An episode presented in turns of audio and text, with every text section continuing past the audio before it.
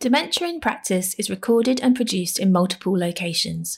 We acknowledge the traditional custodians of the various lands on which we meet. We pay our respect to elders past, present, and emerging, and celebrate the diversity of Aboriginal peoples, their ongoing cultures, and connections to the lands and waters of Australia. Hi, it's Hilton Koppe with you again. This is Dementia in Practice. And since this is part two of our episode on caring for people living with dementia, we're going to get straight into it. If you haven't listened to part one, it's in the podcast feed now. Like always, my colleagues from Dementia Training Australia, Marita Long and Steph Daly, are back with us as well. In the first episode on uh, caring for people living with dementia, we spoke about mostly people living in stage one dementia where people are most likely to be living in their home with minimal supports. In stage one, as GPs, we're trying to slow down disease progression by managing modifiable risk factors like cholesterol and blood pressure and hearing. Marita, can you remind us about what are some of the main features of stage two dementia? What might that look like? I guess here we're seeing that ongoing decline in a person's cognition and function, and we tend to see these sort of decline in parallel. So it might be that someone's struggling to make more sense of their context, they might have more difficulty remembering names of people or items or making sense of who belongs where Often, um, families will tell us that there's a lot more repetitive questioning, that they can spend a lot of time, you know, looking for things that they're unable to locate, and that can be really frustrating for for both the person living with dementia and the carers. And I guess that's because communication's starting to become a little bit more difficult. We also see that there's much more struggle with doing those sort of normal activities of daily living, you know, personal hygiene might become a little bit more challenging or doing things around the house that they enjoyed. And some of those community activities will also become more difficult. And I guess another thing that can be really hard to navigate for the person with dementia and their families is that there can be some mood changes, and that might be by way of being a little bit more agitated or a little bit withdrawn. And it's really in this stage where we start to see those behavioural changes kick in that can be a real challenge for, for carers. So it sounds like it's really getting to the stage now where the load on carers gets much greater. And Marita, you mentioned behavioural changes. Can you just expand a little bit more on what we might see at this point in time? Yeah, so when I'm trying to talk to families and, and people with dementia about the sort of changes that might happen. I think often back to my dad, and I remember that he really started getting his day and night time muddled. So he would sort of go off to bed, but he could wake up at, say, 10 p.m. and he would wake up and think, well, he's woken up. So he'd get, get up, get dressed, and come downstairs and sort of just rattle around, you know, waiting for breakfast.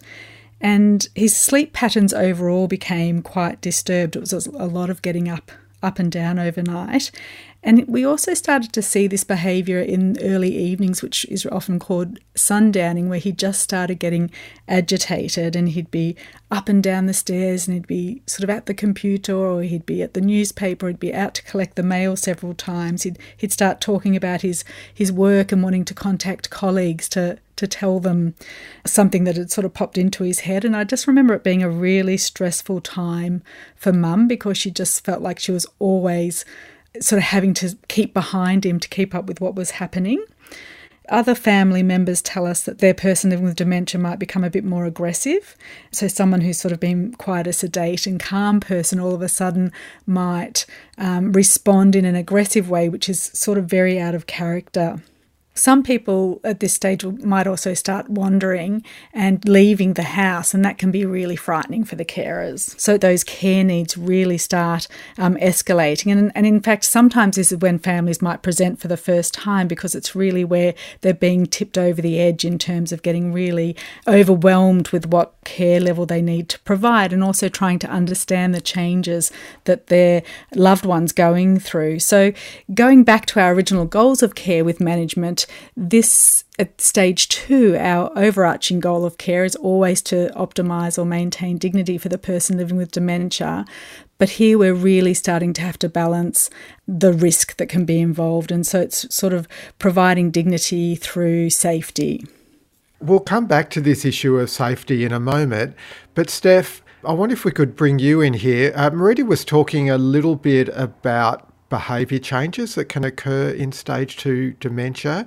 And the the changes she was speaking about with her dad, I imagine, would have come on over periods of weeks or months, so gradually appearing over a period of time. But Steph, what happens if uh, a if a family member or carer notices a much more sudden change in behaviour for a person living with dementia, say a change over hours or days rather than weeks or months, what sort of thing might come to your mind if there's this more precipitous change in behaviours? I guess it comes back to um, when we were speaking earlier on in one of our other episodes about the concept of a delirium. So, somebody becoming increasingly confused quite rapidly, perhaps in a short period of time. They may be suffering from an infection, or the classic one is people who have a urinary tract infection, but it can be any infection, or, or even as a result of medications, or, or perhaps pain, often from problems with things that you might not see, perhaps like teeth, for example, can be painful you might not know that that person's in pain. And that can precipitate a period of of more rapid confusion that just comes on over maybe a few days or, or even over a day, perhaps. And so it's really important when we're giving sort of information to families and also the person themselves that, that they're aware that, that sometimes that can happen and it, and it might be something that's reversible. So we have a really useful document called the Delirium Action Plan, which we'll put in the show notes, which can be handed out to families and gives them some ideas. It's similar to the sort of COPD or asthma action plans that we use, but gives you an idea about what those red flags are and when you might want to seek sort of urgent medical advice to see if something could be done to help problem solve what might be happening. Steph, you mentioned the term delirium. I wonder if you could just explain a little bit more what a delirium is and why it's so important for family and carers to be on the lookout for something like this. So, when you have um, something like mild cognitive impairment or dementia, then your cognitive reserve is reduced. So, the, the, ability of your body, if you like, to cope with challenges is reduced. So, that could be a challenge from, as I said, a medication or an infection. And when you experience that infection, then your cognitive function is further reduced. So, you become confused, perhaps you might have hallucinations, um, which can be quite dramatic at the time. And this is as a result of the infection. Obviously, you might still have your background confusion there that you had before, but it's much more exaggerated during a delirium. And people who experience this can become really quite acutely distressed, and it can be very distressing for those around them as well. But the important thing about a delirium is it's most likely going to be to some extent reversible. So, if it's an infection, we would treat that infection with antibiotics, and then we would expect that person to regain most of their cognitive function. There might be a slight sort of step change, but really that person would probably go back to somewhere along the line of where they were before. And so that's the important thing about it, really. It can be reversible to some extent, which is why you probably need to seek medical advice if you think that somebody is experiencing a delirium. And I guess uh, family and carers need to be very much aware of what a delirium might look like, and that's where the delirium action plan can be really helpful so that they can alert the medical team as soon as possible. We might just come back to the goal of care in stage two dementia, of maintaining dignity through safety. So, this issue of safety can be quite a difficult one to navigate. What have been your experiences, Marita and Steph, with walking this tightrope about helping people maintain their autonomy while at the same time keeping them safe? it is a really challenging time for, for everyone involved. And I guess as the GP, if we've made a timely diagnosis and we've been able to talk to the person with dementia, we've got a sense, I guess, of what their wishes are, you know, often what's brought up is that they want to stay in their home for as long as possible and and you know we want to try and do that for, for the person living with dementia to kind of honor their wishes. But when things start to become a little bit unsafe you know it becomes this balancing act of keeping them safe while also trying to honor their wishes and look out for the care as well. So it becomes this kind of balancing act, which is often referred to as, you know, dignity of risk. And it probably leaves a few of us uh, having a few sleepless nights at times while we try and reach a position where you know everyone's happy and we feel satisfied that that safety is not being compromised. I don't know what you found, Steph, in that setting, but it's probably one of the trickiest times in, in caring for people living with dementia. I think it is, and because we've also have people experiencing all those other things that we mentioned earlier, so perhaps some changes in behaviour where they might be resisting some of those home supports, it's even more challenging to try and get increased supports into the home. But at the same time, you want to be able to do that because that might allow someone to stay in their home. So it's a case of trying to get families and all the other people that you might be supporting that person with involved in a non confrontational way so that they do have that opportunity to stay at home as long as possible if that's what they wish. But at the same time, knowing when to step in and discuss other possibilities, perhaps a period of respite or perhaps at that point transitioning into a residential aged care facility. What you don't want to happen, which is what I always try and explain to people, is that the worst possible scenario would be if they had something like a fall, for example, or uh, you know something kind of catastrophic, and they ended up in hospital. Because I think nobody really wants to end up in hospital. So it's about trying to avoid an unnecessary hospital admission and do as much planning as possible so that any transition to any alternative care arrangements are done as smoothly as possible. Yeah, and I was going to ask both Hilton and, and Steph actually, one of the things I find really tricky is when we're talking about the trajectory of, of dementia to families and people living with dementia is that planting that seed earlier, that the likelihood is that that it will come to residential aged care at some point in time for most people. Most people don't have the resources to care for someone, you know, at home 24 7 in those later stages. And trying to get across the importance of thinking through how that care might play out in a, in a residential aged care facility and having a look around early for, for somewhere that might be suitable, might be close to home, might be a place that the person living with dementia feels they would be comfortable in, and trying to avoid what we just spoke about the sort of the ultimate fall where you're in hospital and then it's kind of a rush to make a find a nursing home or a residential aged care placement. Hilton and steph how do you kind of bring that up with families early? And have you had success in that kind of planning stage I totally understand what you mean. It can be really challenging having those sorts of conversations. But one of the things I was thinking about recently is we often talk about the negatives of residential aged care facilities, but there are so many positives about it that we don't often talk about. And maybe it's about reframing that conversation. You know, lots of residential aged care facilities offer really good quality care, but also a social environment for people to be in. And and maybe we need to work on that a little bit more. And and as you say having that planning and having that time to go around that you can actually probably find the right fit for you and thinking about it as that's going to be your home as well at some point. Yeah i think it's interesting you say that because i do remember when my dad eventually went into a nursing home and you know he was the one person who never wanted to be in a nursing home but things had become so hard for mum.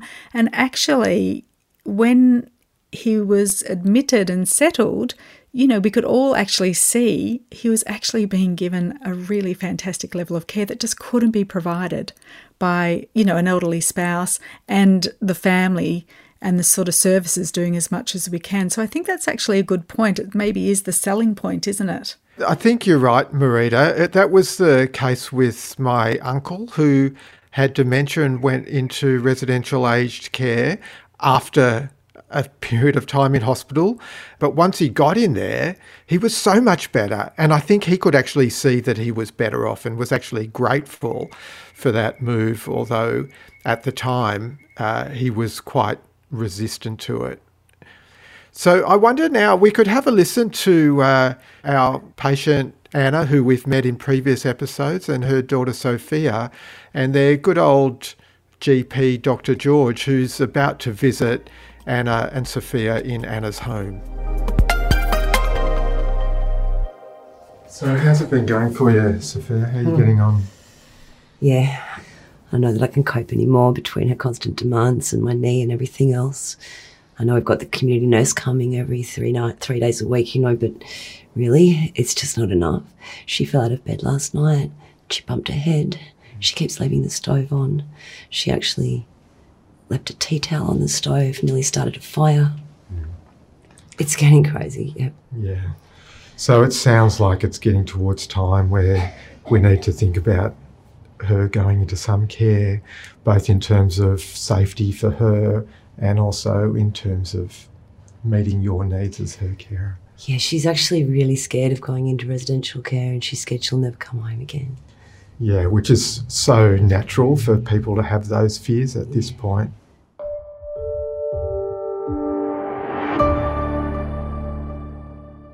Marita, have you ever been in a situation like Dr. George?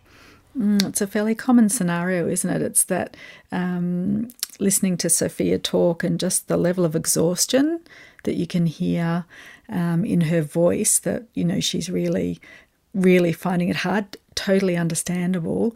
And I think there's a lot of discussion amongst families of that fear of heading into that residential aged care facility and I guess what that signifies, you know, that there's a significant change. And I also feel um, there's often a lot of guilt around making that decision.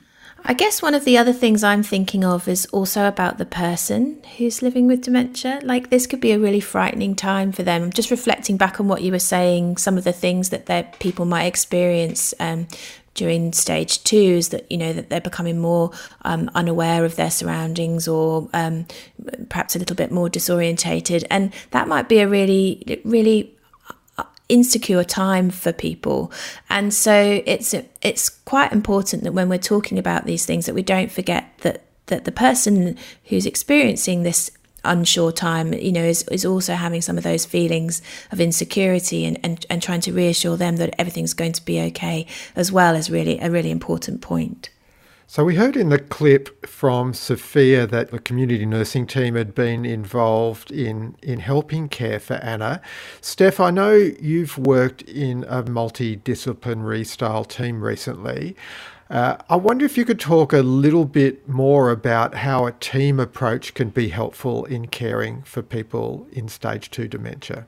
Yeah, the team I worked in had a, a really good variety of allied health professionals. So we had a social worker who was really great at going in and talking about advanced care directives and social supports and also things like taxi vouchers and financial assistance. We also had a fabulous OT who can go in and do some of that home safety things that you might need. So, for, for example, when we're listening to Anna and Sophie, I think there was a comment about maybe she's leaving the gas on or something like that. There are things that you can do about that. So you can isolate gas switches and switch them off. So you can use an alternative mode for heating up food, but the person's still living in their home. And they can also have a look at, you know, home ha- shower rails and things like that. So OTs can be really valuable. And then you have your physiotherapists who can help with mobility and safety around the home in terms of using perhaps walking frames or, or sticks or something like that. And we also had a pharmacist, which, which are, you know, really invaluable person in the team there who can look at some of those medications that we might not have thought about that might be interacting and also explain to people how to use a, a home Webster pack, which, you know, medication dispensers or other things that might help them um, w- if they're struggling to remember to take their medications, for example. And most of these things can be accessed through a home care package. So if you've arranged your aged care assessment and the person's been approved for a home care package, then you can access a lot of a lot of these allied health services through that service. So it sounds a lot like the management of other chronic diseases that us GPs are quite familiar with, that we're like the conduit to helping the person access other services. So it, it's a fairly familiar role that as GPs we're used to doing. It's just applying a chronic disease approach to managing something like dementia. So, Steph, you mentioned occupational therapists being helpful, and I know one of the really challenging issues uh, in caring for people living with dementia is about driving uh, and is it appropriate when to stop? How can driving be managed? Uh, OTs can be helpful in making those sort of assessments. What sort of experiences have you had with that, Steph? Yeah, so driving, it's the ultimate tricky decision, isn't it? Everybody finds this one a very difficult one. And I guess that's because there's no easy test, there's no easy way to decide whether somebody who has who's living with dementia is able to continue driving. And although having a diagnosis doesn't mean that you hand in your license straight away, it does mean that there will come a time when probably driving has to be ceased. And it's trying to explain that to people in the best way possible. And I guess coming back to the thing of a, a timely diagnosis uh, gives you that time to explain some of the things that might have to change for that person going forwards. But if you get to the situation where you're unsure about whether somebody is safe to drive and um, and you're having some doubts, then an OT is probably one of the the main people in a support pathway who can offer you an in car assessment. So they do an actual driving assessment where they will watch the person driving and, and see how safe they are and whether their reaction times are okay. Can they read the road and that kind of thing? The problem with that is that there aren't very many available in the public system. Lots of them are, are, private services, and so they can be quite expensive. But I think that's probably the, the safest way to assess someone's driving. Yeah, I think the beauty about an OT assessment is that they before they get in the car with the person, they do a range of assessments to see if they're even safe to get in the car with the person. And that's different to a driving test like at the it's called the Roads and Maritime Services in New South Wales. Probably every state's got a different name for that department, but a driving tester doesn't do that pre assessment safety check. So I always think if I'm unsure about if the, one of my patients is safe to drive, I don't send them for a driving test. I try and encourage them and the family to see an OT because I know they'll get the off road assessment done first, and the OT will only get in the car with them if they're safe to do so. And while it might cost 600 or $800, that's less than the cost of getting a car repaired if there's been a smash. So uh, it's probably. Uh, wise investment in the short term. And the other thing is that it's almost like good cop, bad cop. It takes the onus away from either the family or other members of the team to be the one that is retiring the person from driving. Marita, what what happened with your dad? I know there were some issues around driving for him. Yeah, so he uh, interestingly bought himself a new car probably while he was, you know, in those um, earlier stages of dementia. But um, you can imagine someone upgrading a car which had, you know, the handbrake was where you pushed a button, not where you pulled the handbrake up. And really, they got the car home and he really couldn't figure out how to drive it. So he actually um, made a, a, declaration one day where it was a hailstorm actually, and he said, Well, I can't go out in that car in a hailstorm because the car's going to get wrecked. And really, from that point on, he just never drove again. It was really interesting. And I've had that with some patients. Some patients will very willingly stop driving. I think they have a sense that they, they know that things aren't quite right. Whereas you can have other people who their car will have no rear vision mirrors, every panel will be banged up, and they really haven't got the insight to, to see that driving's no longer safe. And often that's because they're in an isolated spot, they don't have access to any other transport, and it can be a real problem for people. So it's again, like everything when we talk about this, there's just so many complexities. And I think um, one of the things um, one of the geriatricians I worked with once told me was just to start off very early by saying driving and dementia, you know, they don't go together at some part. Like Steph said, you're going to have to retire the driving. But look at it this way you know, if you sell your car and don't have to pay insurance and don't have to pay registration and use taxis, you're going to be coming out ahead um, financially. So, you know, there's a there can be some silver linings again when we we talk to our patients about um, and our families about um, how to approach the, the issue of driving. So that sort of brings up the point, Marita, about capacity for driving, but capacity is a much broader topic. And uh, I know we did a webinar recently with Dementia Training Australia on capacity.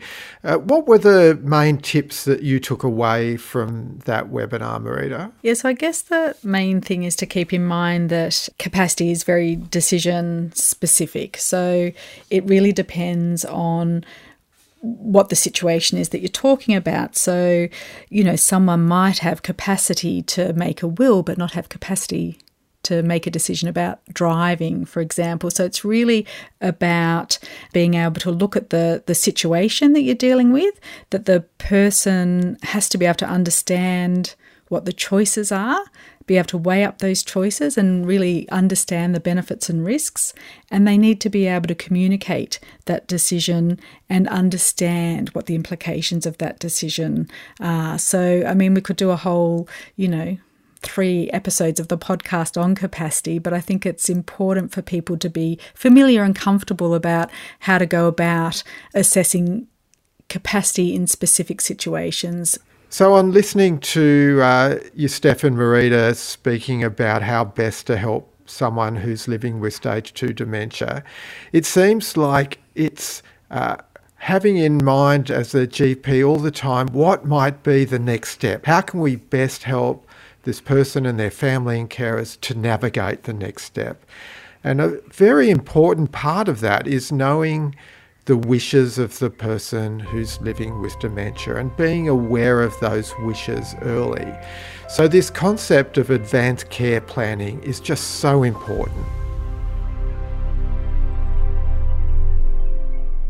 I've heard about this business where you can uh, say you don't, if things go wrong, you don't want any intervention, or that is is that a thing that I should be looking at? Because that what I would want. If that's what you would want, that's what I would want too. Right. And I I agree with that is definitely something that's worth looking at. Right, yeah. Some of the information I'm going to give you today will be about that. It's called an advanced care directive, and it's an opportunity while you're as well as you are now to let me know and other yes. part of the medical team yeah what your wishes are in terms of the level of medical yeah. treatment. But I agree with you both. Now's the time to get those things in oh, place. Oh, yes, I think that's only sensible. It is sensible. Hard, but sensible.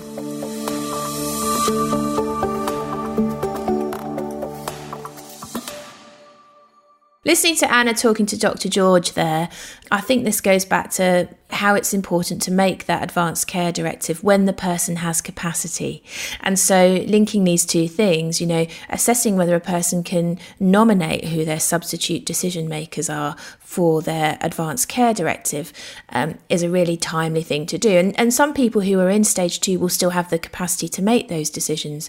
But it's really vital that we try and have those conversations so that these things are in place should anyone need to transition into a residential aged care facility or alternative accommodation and they're unable to make that decision for themselves. It's then clear with the substitute decision makers that they've had a discussion about what the wishes were of the person and then they know that they're acting in that person's best interests.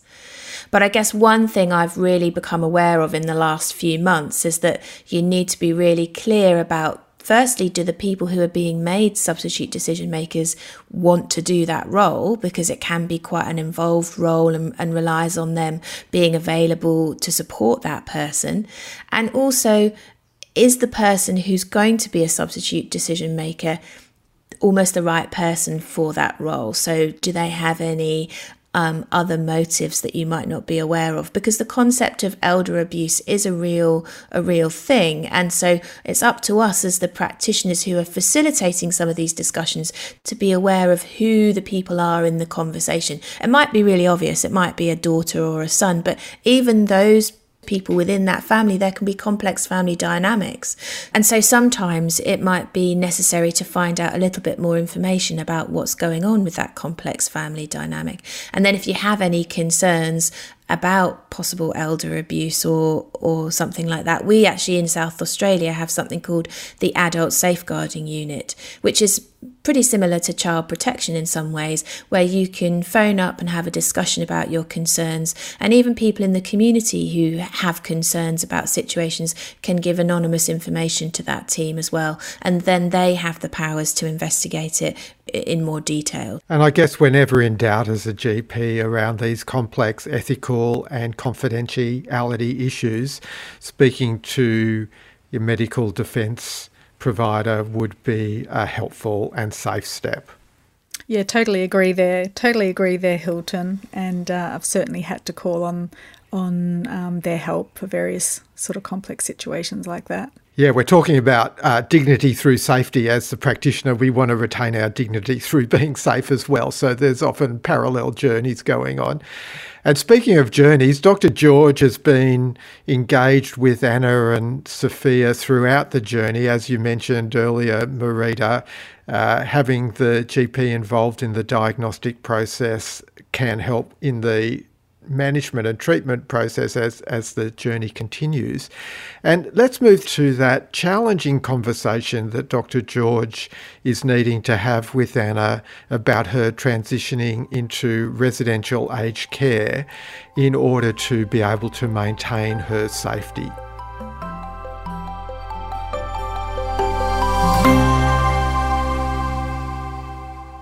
Really, I just called in to check and see how things are going for you and Sophia because I'm I'm quite worried about Sophia. Her problem with her knee is getting pretty bad, and she's going to need to go into hospital next. Oh, look, it's not all that bad. Well, it actually has got pretty bad now, and she's going to need to go into hospital next week to have an operation. And I'm just concerned about you being here on your own. I can look after myself like I always have you certainly you've done a fantastic job in looking after yourself over the years but just while sophia's in hospital I, I, don't think it'll be safe for you to be here on your own. So i've organised for you to spend some time in a care facility in the area that i know really well where they take fantastic care of people for when sophia goes into hospital. It'll be lovely mum all right. They've got beautiful gardens there. There's other people to talk to. I'm sure they've got nice food. Will they have carrot cake? They've definitely got great carrot cake there, Anna. Dr. George, what a great doctor that he is. He even does home visits, which is just such an important thing to really get a sense of, of what life is like for people uh, in the community.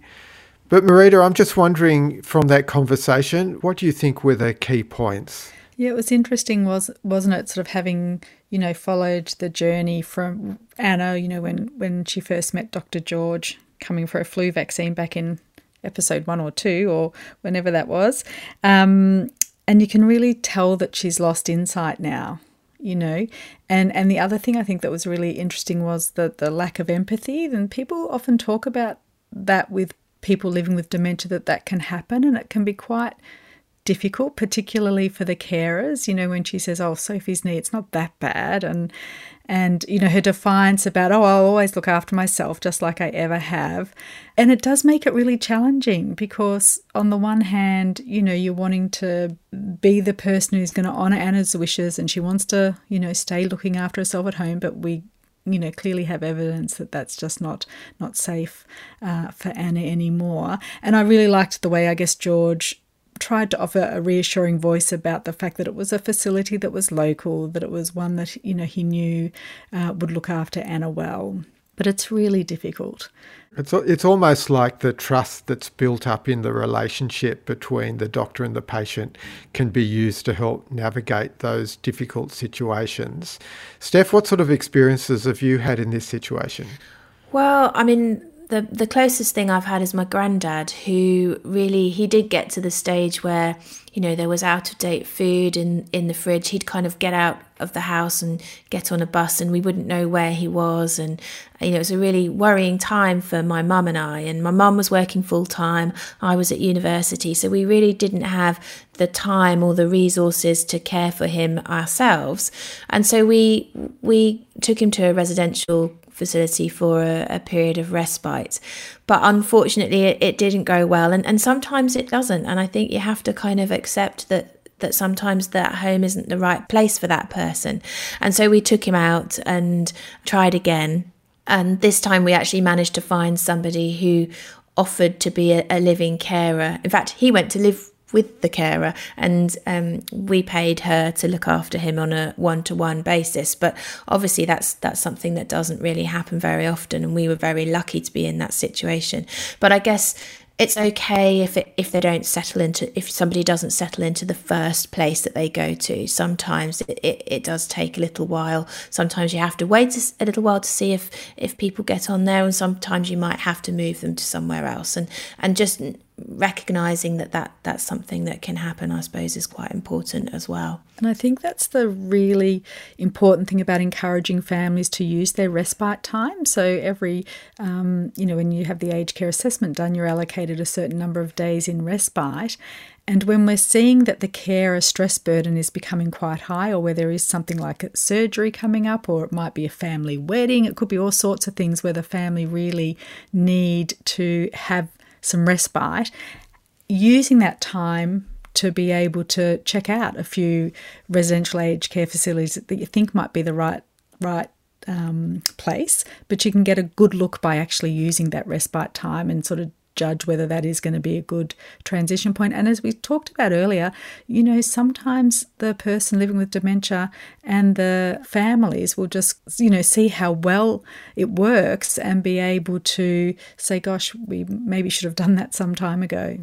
So we've covered a lot of ground in this episode, and thanks, Steph and Marita, for that engaging conversation. Remembering back to the conversations we had uh, in earlier episodes about stage two being the stage where things get a little bit messy or complex for families. And, and I just hope this episode hasn't been too messy for the listener as we've moved from uh, one topic to the next. In the show notes, there is an example of a GP management plan that outlines in perhaps somewhat more of a logical and sequential way the specific steps that a GP might use when assisting someone living with stage 2 dementia. Keep an eye out for upcoming episodes of Dementia in Practice, where we will look at how to help families and carers manage when the person living with dementia starts to exhibit changes in their behaviour. There's also an episode coming out soon looking at end of life care in dementia, where we will further explore strategies to assist people as the dementia enters the terminal phase. You can follow Dementia Training Australia on Facebook or at Dementia Train AU on Twitter. Thanks for joining us and see you next time. If you're a person living with dementia, or if you're a family member or carer of someone living with dementia, Dementia Australia has some great resources. The National Dementia Helpline is 1800 100 500, or you can visit dementia.org.au. Dementia in Practice is an initiative of Dementia Training Australia, which is funded by the Australian Government.